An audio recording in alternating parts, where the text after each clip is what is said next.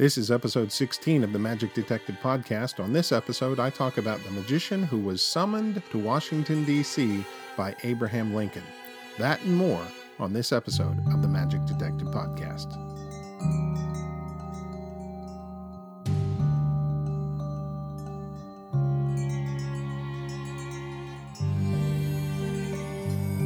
Hello and welcome to the Magic Detective podcast.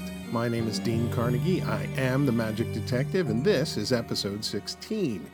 If you're new to the show or just stumbled upon us and you're wondering what it's all about, well, my podcast uh, here, I talk about magic history or basically the history of magicians. Um, this is not a witchcraft or black magic or anything like that podcast. Um, I'm speaking about conjuring, legerdemain, prestidigitation, and the like. You might also consider this a history of theater and maybe even a history of show business as well, because both of those apply. Now, uh, first off, I want to uh, relay a happy belated birthday to Frederick Eugene Powell, the Dean of American Magicians. He was born on March 1st, 1856.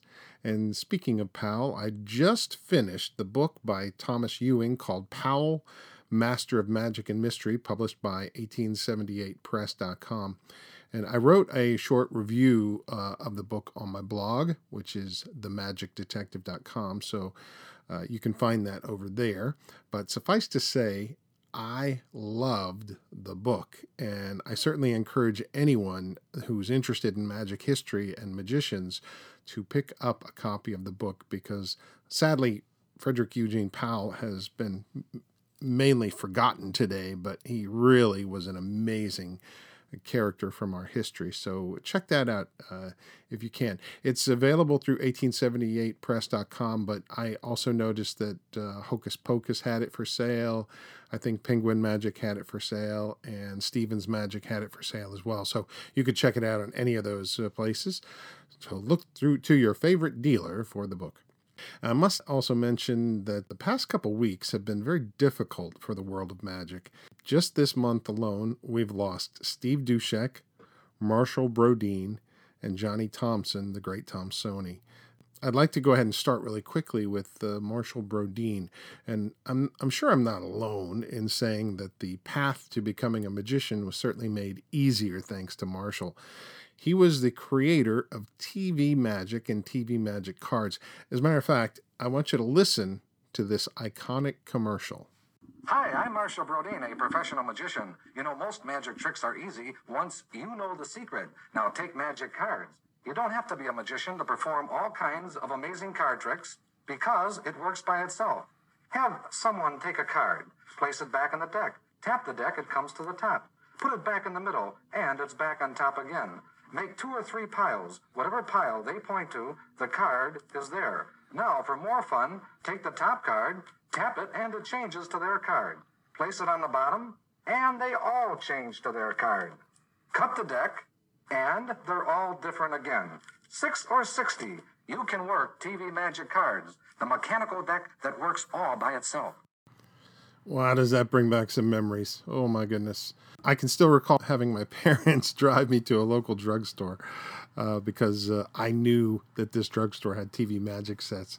And I went in and I bought one with my own money as a kid. And TV Magic, something else. Let me tell you a little bit about Marshall. He was born July 10th, 1934, in Chicago. He saw his first magician when, when one came to his school. Imagine that. A school show magician inspired Marshall Brodien. And as with many of us, that was all it took for him to get interested in learning magic. And because he lived in Chicago, he frequented many of the shops that were in that town, including Ireland's, Joe Berg's, Abbott's in Chicago, and others. In fact, one of those others was the Chicago Magic Center, where Marshall eventually became a demonstrator at the age of 15. From there, he worked at an amusement park as a sideshow magician, and eventually he learned to become a sideshow barker. After this, he went into nightclubs and bars doing close up magic. He worked along with uh, Senator Crandall. Uh, there's a great story that Marshall tells about doing magic at a nightclub. And one evening, he walks up to a, a couple of guys in the club and he's holding a bird cage. And he says, Hey, watch the bird cage. And boom, suddenly it vanishes. And uh, one of the guys speaks up and he says, Hey, where'd it go? And Marshall replies, It's gone. It's magic. and the guy says, uh, Where did the damn cage go? Marshall says, well, I, I can't tell you. That's a trade secret. And the guy pulls out a gun, cocks it, and puts it up to Marshall's forehead and says, Where did it go? And as you might imagine, that gentleman actually got to learn the secret of where the cage went. Funny story. Uh, a short time later, he was drafted into the military and quickly was moved to the entertainment section of the Special Services Division at Fort Carson, Colorado. Imagine that you're drafted into the military and your job is to entertain. Oh, man, that's cool. Around 1967, he was asked to perform on WGN TV's Bozo Show. And he was so well liked that uh, they brought him back often. Eventually, Marshall pitched them on an idea of a comic wizard character, and over time, that character became Wizzo the Wizard. He became a regular addition to the Bozo Show and lasted until 1994. Uh, but the thing we most uh, know Marshall for, of course, are TV magic cards and TV magic sets. This was an idea Marshall had from seeing guys pitch Svengali decks back in his sideshow days, and he always wondered what would happen if we sold them on TV? So he and a buddy put up the money for the commercial. And it was a risky venture, but um, one that made Marshall very wealthy. And it also exposed magic to countless young kids, many of whom eventually became full time entertainers. And I have a tiny connection to the TV magic set uh, uh, business and um, beyond just buying one as a kid. I was hired uh, by Harmony Toy Company to pitch magic sets at numerous toy stores, and uh, I had a lot of fun doing it. It was in the uh, Northern Virginia, Maryland, um, DC area, and I got a, uh, a call from them one day, and they said uh, Marshall was very pleased with my work, though uh, confidentially, I will say I never met him, um, but it was a lot of fun, and I, I, um, I, actually they sold the business. Harmony sold it to somebody else, and um, the new company Catico, Catico was the name of that company. Um, I ended up doing the same thing with Catico for a number of years, so it was it was a lot of fun. Uh, Marshall Brodien was an icon in the business, and he certainly will be missed. He passed away on March eighth, twenty nineteen. Uh, the next fellow who passed away, Steve Duscheck, uh, I wish I could give you a really good overview of his life, but I, I couldn't find one. Um, he was featured on the cover of the January 1989 issue of Tannen's Magic Manuscript, but I don't have a copy handy, so I couldn't go through that to give you his life story. Um, I do remember seeing Steve lecture at my very first magic convention, the very first one I ever attended in Washington. I, I remember his magic was brilliant. Uh, it was also simple, it was mind boggling. Uh, he was probably best known for Wonder Bar, which was a kind of a floating, it looked like a little metal bar that floated in the air. And, uh, and also, uh, another one of his popular effects was called Waltzing Matilda, which was a really unusual version of a dancing handkerchief. Though I have to say, my personal favorite was an effect that he taught in his lecture, and I still remember the feeling that it gave me. I just was, I couldn't believe what I saw. He had a handful of pennies, and he picked one of the pennies up and he set it on the table, and, and then he took the pennies and he tossed them into his other cupped hand, and he closed the hand very tightly. And then when he opened his fingers, all of those pennies, that whole handful of pennies, had all changed into dimes, and he dropped them all on the table, and you could see indeed they were all real dimes. It, it was just crazy, very visual, very amazing, and of course, it had a very simple explanation, which I'm not going to give you because I don't do that here. But uh, oh, it was great. And from what I heard, just doing a little bit of research on Steve, he actually got out of magic because he was tired of people ripping him off. I looked online. I could only find one video of Steve uh, on the internet. He was doing some sort of shrinking card routine. So you can check that out on YouTube. It's there. Uh, he was an amazing guy, and I'm sorry things turned out the way they did. Uh, may you rest in peace, Steve Duscheck. Finally, we come to Johnny Thompson. He passed away just a few days, well, it's been over a week or so now. And his death really hit the magic world very hard. And don't get me wrong, every magician that passes, uh, it affects us all. But Johnny, um, Johnny was more than a magician. He was he was a bridge to another time, a connection to an era of magic that that we can only read about. Like, he knew people personally, like Dai Vernon, Charlie Miller, Pop Krieger, Senator Crandall, Jimmy Grippo, John Scarne, many others. Uh, and he himself, he rose to that same sort of fame that all of those had, people had. And he was beloved without a doubt by the magic community. In fact, I think it's impossible to find anyone who has a bad word to say about Johnny Thompson. You just won't find them. Uh, apparently, he was exceptionally kind, very giving, thoughtful, and the consummate magician.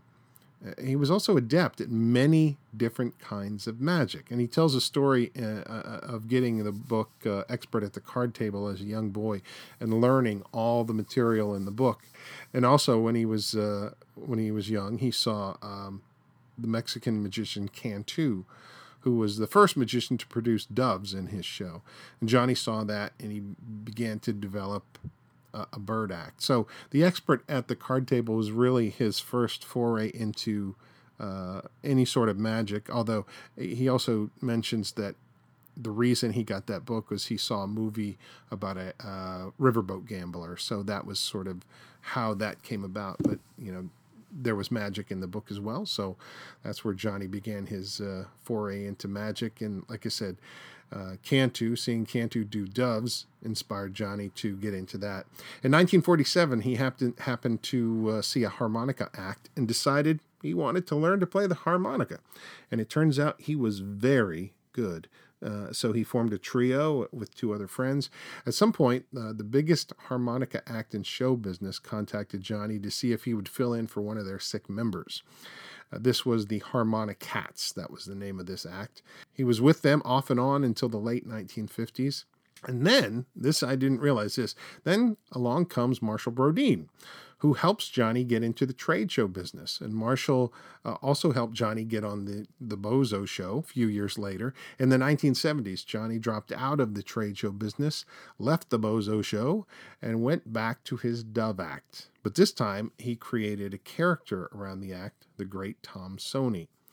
Uh, the comedy act was the Great Thomsonian Company, and the company, of course, was his wife Pamela Hayes, who was an actress in her own right, and became not just an assistant to Johnny, but really um, a very important character in their act. And they performed all over the world and were in high demand for many, many, many, many years.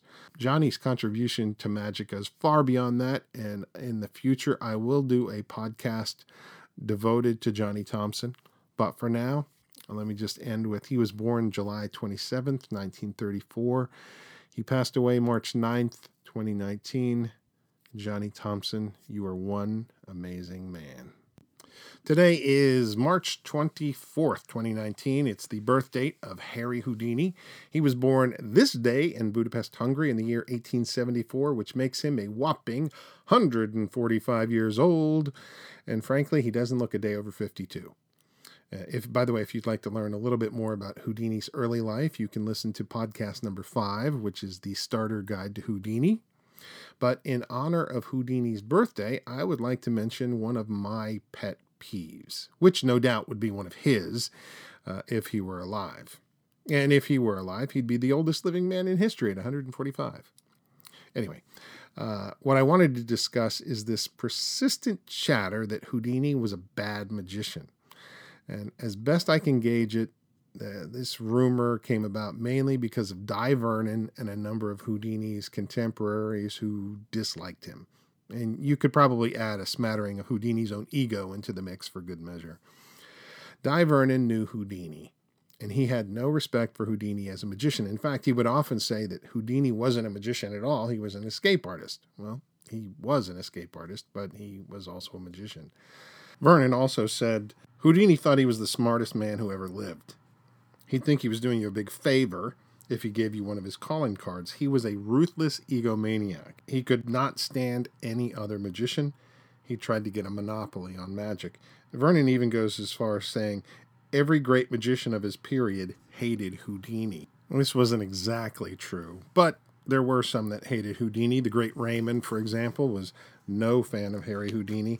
Harry Blackstone Sr., also not a fan of uh, Houdini and Dante, especially. I, I think you could say he hated Houdini. So it is true that there were some magicians of that time period that did not like Houdini, but there were others that uh, you know that did enjoy a, a, good friendship with Houdini as well. Um, but I think his uh, he he was an egotist to a point, and even that, I, the more I read about it, the more I think. Um, was he really an egotist, or was he just trying to protect his business? Uh, you know, Houdini was um, he was a created a brand before we were even using that terminology. And he did everything he could to protect his brand. He didn't want other people doing escape acts because, frankly, he had really cornered the market on that. So he protected it with all he had. He wanted to appear to be the, the best magician of the time. And if that's your goal, you're going to do everything you can to remain relevant and in the eye of the public. If that means having enormous magic posters, so be it. If that means being in the newspaper all the time, then so be it. I mean, Houdini knew that, uh, I mean, that's his livelihood. That's what he, that's, you know, that's his bread and butter. So he's going to do everything he can to make sure that remains a success throughout his entire career. I think that has a lot to do with his ego. Now, granted, I think in some in some areas he did, you know, kind of go over that a little bit, and he maybe thought, yeah, I am the greatest. I mean, I've read some of the um, Elliott's Last Legacy where Houdini actually thinks he's the greatest card man of the era. And I think that's a stretch considering some of the other folks that were around, but okay. Um, I'll cut him some slack there. This whole idea of Houdini being a bad magician or not a very good magician or only a fair magician, I think is is unfair. And for the benefit of those who poo-poo Houdini as a magician, let me just bring up the following. The East Indian needle trick, the metamorphosis, the straitjacket escape, the water torture cell, the vanishing elephant, walking through a brick wall, the Houdini card act. I mean, I could go on, but I mean, those are just some great examples of really good, strong, solid magic that Houdini put on the map Many of these routines are still done by magicians today. Houdini was the one that made them popular. How many people have used a subtrunk in their act since Houdini was alive? And in this and honestly think about this would that routine even have remained popular had it not been for houdini uh, let's take a look at doug henning doug henning did the, the metamorphosis it was one of his favorite routines but his first special he did houdini's water torture cell his next TV special, he did The Vanishing Elephant. The next TV special, he did Walking Through a Brick Wall. I mean, they, these routines made his career. Uh, David Copperfield. Uh, David Copperfield did his own version of uh, of a water torture cell on one of his older specials. Uh, he also took this concept of making enormous objects, a la the vanishing elephant, uh, making enormous objects disappear. Uh, when he made a plane disappear and later the Statue of Liberty disappear. Teller of Penn and Teller does the needles. And uh, by the way, Penn and Teller also featured a straitjacket escape early in their careers. And Ricky Jay Ricky Jay used to toss a card up in the air like a boomerang and then cut it in half with a giant pair of scissors. And that, my friends, is right out of Houdini's card act. I'd say Houdini's choice of material alone makes the case for his magic being solid. Now, granted, uh, maybe not every one of these things was spectacular. And when I say that, I'm thinking mainly of the vanishing elephant, because of the methodology. But um, hey, but for pure publicity purposes, it couldn't be beat. Uh, now, Houdini wasn't a, a card mechanic like Vernon, and he wasn't a master manipulator like Cardini, nor was he a grand illusionist like Thurston or David Copperfield. He, but he, he had he had his own style. And if there's any fault that Houdini made, it was in trying to do standard tricks in his three in one show that really weren't Houdini tricks. Uh, well, well, let's put it this way: when he did, you know, his own material, that was perfect. That was Houdini stuff. I, I think, let's put it this way Siegfried of Siegfried and Roy, he knew instinctively what was a Siegfried and Roy trick and what wasn't. And anything that wasn't, they stayed away from. And really, to some degree, Doug Henning knew this as well. Uh, Doug Henning, back in the day, was offered the Vanishing Statue of Liberty routine, but he turned it down He understood that making the Statue of Liberty disappear wasn't really wasn't a Doug Henning trick, quite frankly, but it surely was a David Copperfield trick. Uh, Houdini very well might have been able to do a lot of his standard magic in the three in one show if his presentations fit his style more. If you look at the historical record of the routines that Houdini did and, and routines he became famous for, I mean, metamorphosis, the straitjacket escape, hanging straitjacket escape, outdoor escape stunts. I mean, any magician that tries to get, you know, famous on TV for the most part. I mean, Shin Lim is an exception, but uh, everybody's you know back they used to the, everybody used to do um, you know the dangerous escape. That was the big hook for TV specials. Uh, Criss Angel did it. I mean, um, David Blaine does that, and not necessarily escapes, but he you know he's taken a page out of Houdini's book with these. Uh, these endurance stunt things that he's done. So I mean, it's I, I, I think it's disingenuous to say that Houdini was not a good uh, magician. I think that's uh, incorrect. Was he the greatest magician of all time? Um, no, but you can't dismiss his popularity, his charisma, his sheer determination to stay on top, even these many years later after he has died.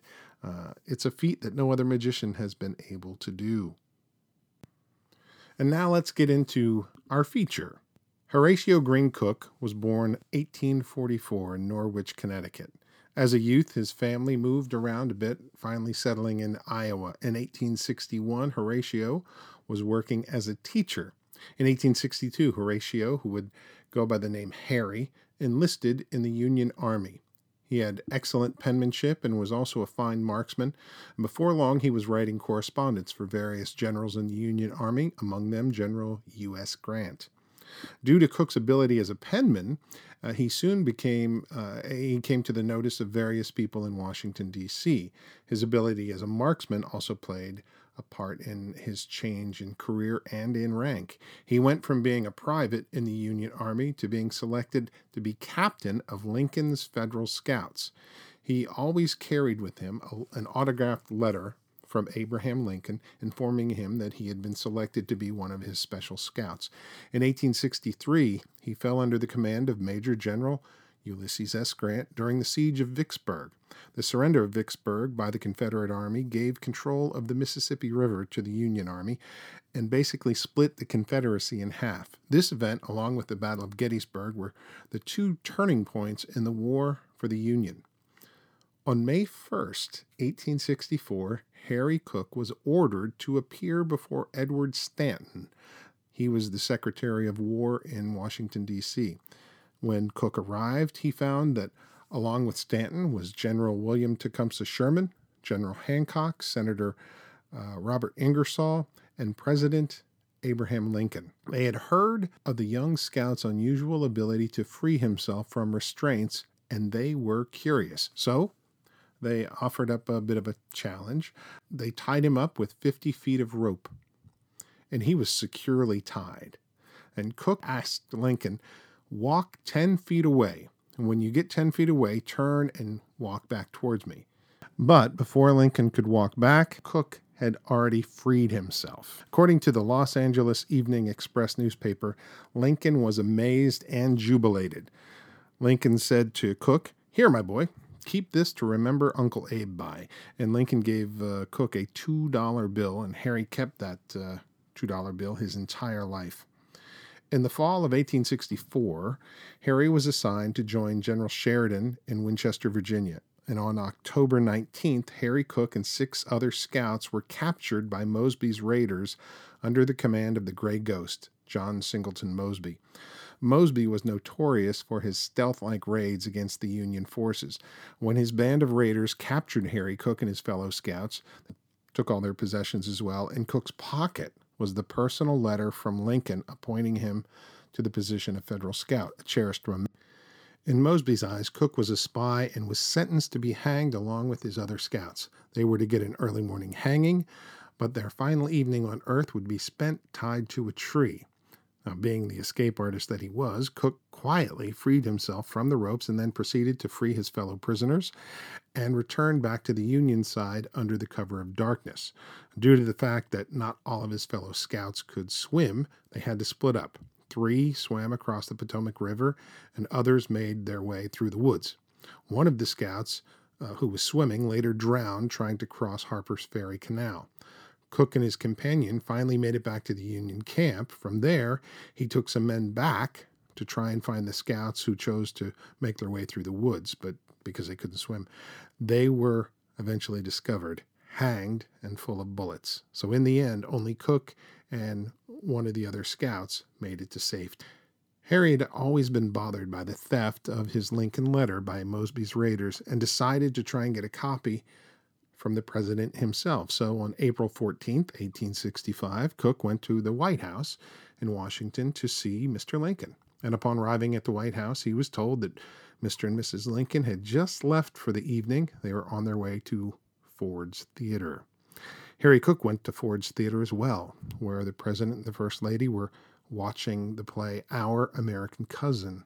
A short time after Harry Cooke arrived, a loud shot rang out. And well, the rest is history. Cooke was there in the audience as John Wilkes Booth shot the president and then jumped to the stage and out the back doors of Ford's Theater. I want to add one additional bit of history. When Cooke had been captured by Mosby's raiders in October of 1864, one of the men serving in the Union was Lewis Powell. Powell, who would later be involved in the plot to assassinate President Lincoln, he was also known as Lewis Payne. His job was to kill Secretary of State William Seward. His attempt failed, but he was later hanged along with his other co conspirators. So here you've got like this double connection to Lincoln's assassination. You've got uh, Lewis Powell working in uh, with Mosby's raiders and capturing Harry Cooke, and then later Harry Cooke actually being at Ford's Theater when Lincoln died. It's hard to say when Harry Cooke got his interest in magic or when he developed the ability to escape from ropes. One thing is for certain he had, he had the ability to escape like no one before him and few since. After the Civil War ended, Horatio Green Cooke became Professor Harry Cooke and worked as a professional magician and celebrated king of the spirit exposers. Years later, he would become president of the Los Angeles Society of Magicians and would obtain the new moniker, the oldest living magician. His favorite trick throughout his entire life was the linking rings, and apparently his routine was one to wonder over. He was also very good friends with Harry Kellar. In fact, he was one of the pallbearers at Harry Kellar's funeral.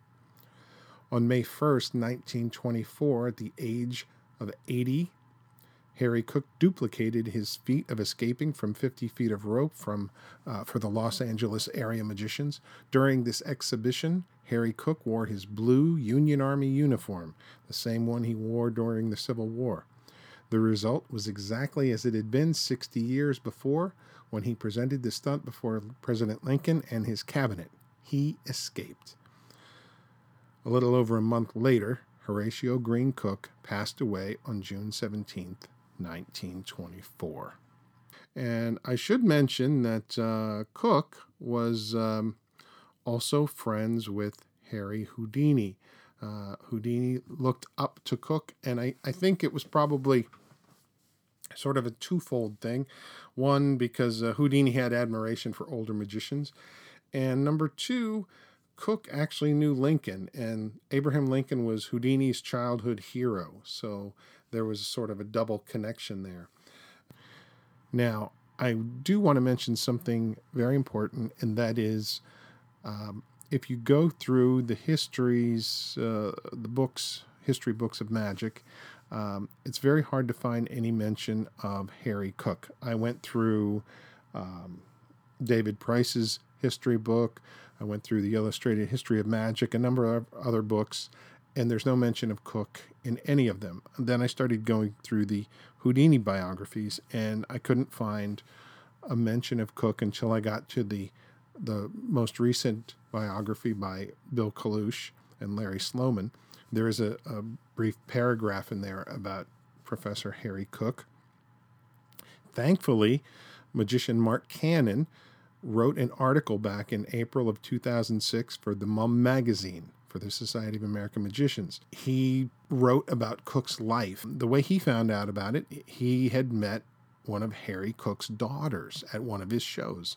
And Harry Cooke's daughter gave Mark Cannon Cooke's personal scrapbook. So he Harry has this scrapbook of all this stuff about this unknown magician that nobody knows about, and he writes this uh, incredible piece for the uh, for the Mum magazine. That's how I found out about Cooke as well. Now I will say that you can see Cooke's name in the Sphinx and other magazines of the time, but it's a very sh- small mention of Harry Cooke, and you don't really get the full picture of who he was. There were newspaper articles about Cooke back in the day, but again, they're scattered to time, and unless you're really searching for that particular person, you, you would never find them. So, that, my friends, is the story of Professor Harry Cooke, Horatio Green Cooke, the man who was there the night Lincoln was assassinated.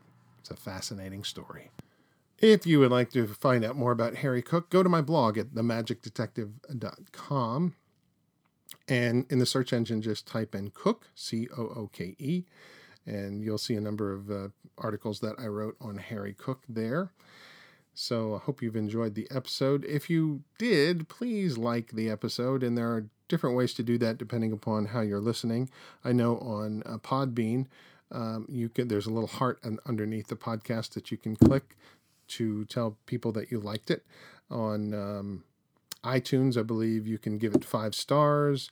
I don't know Stitcher and um, some of these others. I don't know what the process is to like it, but there should be a button there, a thumbs up button or something like that. So if you wouldn't mind doing that, that'd be great. If you would like to leave um, a review, uh, some comments about this episode or any of the previous episodes, please do that as well. I always like to hear positive comments. If you have a negative comment about the podcast, uh, don't leave it in a comment, but send me an email at info at carnegiemagic.com. I'd be happy to hear any sort of constructive criticism and um, always open to that. Always looking to improve the podcast as best I can. So um, please do that. Now, there's something that uh, I do need to bring up, and that is the contest from last uh, my last podcast. I believe I asked the question who the senator was that um, proposed the bill before Congress, the anti-fortune telling bill that Houdini was involved in. That the answer to that is Sol Bloom. We do have a winner of that contest, but I have not yet contacted the winner, so I will be doing that shortly. So, uh, somebody out there, hey, you're a winner. You've won a piece of magic history. So, I will send you an email here shortly and let you know that you won and then get your item in the mail. So um, let me see what else. Let's go ahead and do one more contest. This will be, I'll give the prize away on episode 17. The question is Servais Le Roy, before he was famous for the Monarchs of Magic, performed with a group called the Triple Alliance. Name one of the other two magicians that were involved in the Triple Alliance. And you can send me an email, info at carnegiemagic.com with the answer. Just put in the subject line contest and uh, then just put your answer in there if you know one uh, of the two other magicians. And um, I'm going to, uh, let's see, we'll get, you know what, we'll do the first person that gets back with me this time. Instead of the fifth, we'll do the first person that gets back with me. So you could win a piece of authentic magic history. Also, really quickly, I want to give a big shout out to uh, Marshall Brodien's website, which is marshallbrodien'samazingmagic.com, where if you want, you can go on and buy a really cool uh, TV Magic t shirt, which I did. There's two different kinds. There's one with the red TV Magic logo, and then there's one with the purple uh, TV Magic logo, and that one is to support Alzheimer's care and Alzheimer's research. So, uh, if you want, I, I, would encourage you to do that. It, again, it's uh, Marshall Brodien's AmazingMagic.com. Go there and check that out. And that's going to do it for this episode of the Magic Detective Podcast. I'm Dean Carnegie. I am the Magic Detective. Thank you for listening, and we will see you next time. Bye bye.